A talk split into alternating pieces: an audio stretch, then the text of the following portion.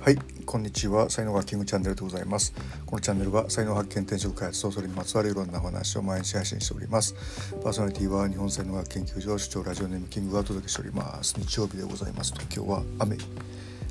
打って変わって雨。ですが皆様の地域いかがでしょうか？さて今日のタイトルですけども苦手なことを得意な人にやっていただくというね、えー、話なんですけどもまあこれはよく言われてる話でもありますよね。あの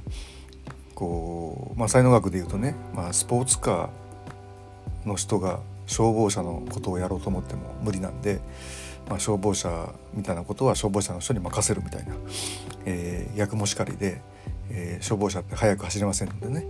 速く走りたいなと思ったらスポーツカーさんに任せるみたいな、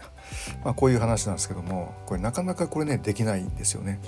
まあ、なんでかっていうと人ってやっぱりあの完璧主義というかねいうところもあるしあとその人に弱みを見せられない人ってやっぱり多いんですよね。でまあ、僕もその一人なんですけどもあのこれができないのを助けてってなかなか言えないこう助けてくださいってやっぱりね言えない人が多いですよね。でこれが本当言えるとねあのいいんですけども、まあ、これを言うためにはですねある程度の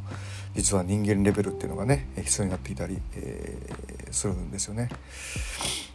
まあ難しいんですよこの辺りは。こう何でも自分のことは自分でやりなさいっていうねそういう風潮もありますし、まあ、それもまあ確かだしで会社なんていうのはやっぱりこう最初はやっぱり全てのことをね自分一人でできるようにやっぱならないとダメでこう会社がどういう構成要素でね成り立ってるのかっていうことをやっぱ自分で分かっとかないとダメっていう、まあ、一本筋を入れるっていうなね感じなんですけども。それで、えー、っとあとお人にそのだんだんと任せていくみたいな、まあ、流れがまあベストとはね言われてますけども。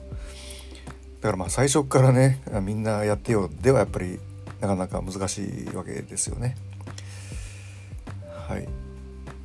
まあとはいえやっぱりね本当に弱みを見せられない人って多いので、あのー、ここは一つね、えーと、テーマにしてでクリアした人はもう本当にこう人生、まあ、会社にしてもやっぱ開けていくんですよね。えそんな苦手なことやってくれるのありがたいわみたいになりますから。はい今日のね、話、えーと、ブログにも、書いてますので、えー、そちらもよかったらご覧くださいませ。はい、ちょっと早いですけども今日はこれぐらいにして終わりたいと思います。最後までお聴きいただきありがとうございました。いいね、フォロー、コメント、レター、メッセージなどいただけますと大変励みになりますのでよろしくお願いいたします。才能学マスターのキングでした。それではまた明日お会いいたしましょう。ありがとうございました。Have a nice ていってらっしゃい。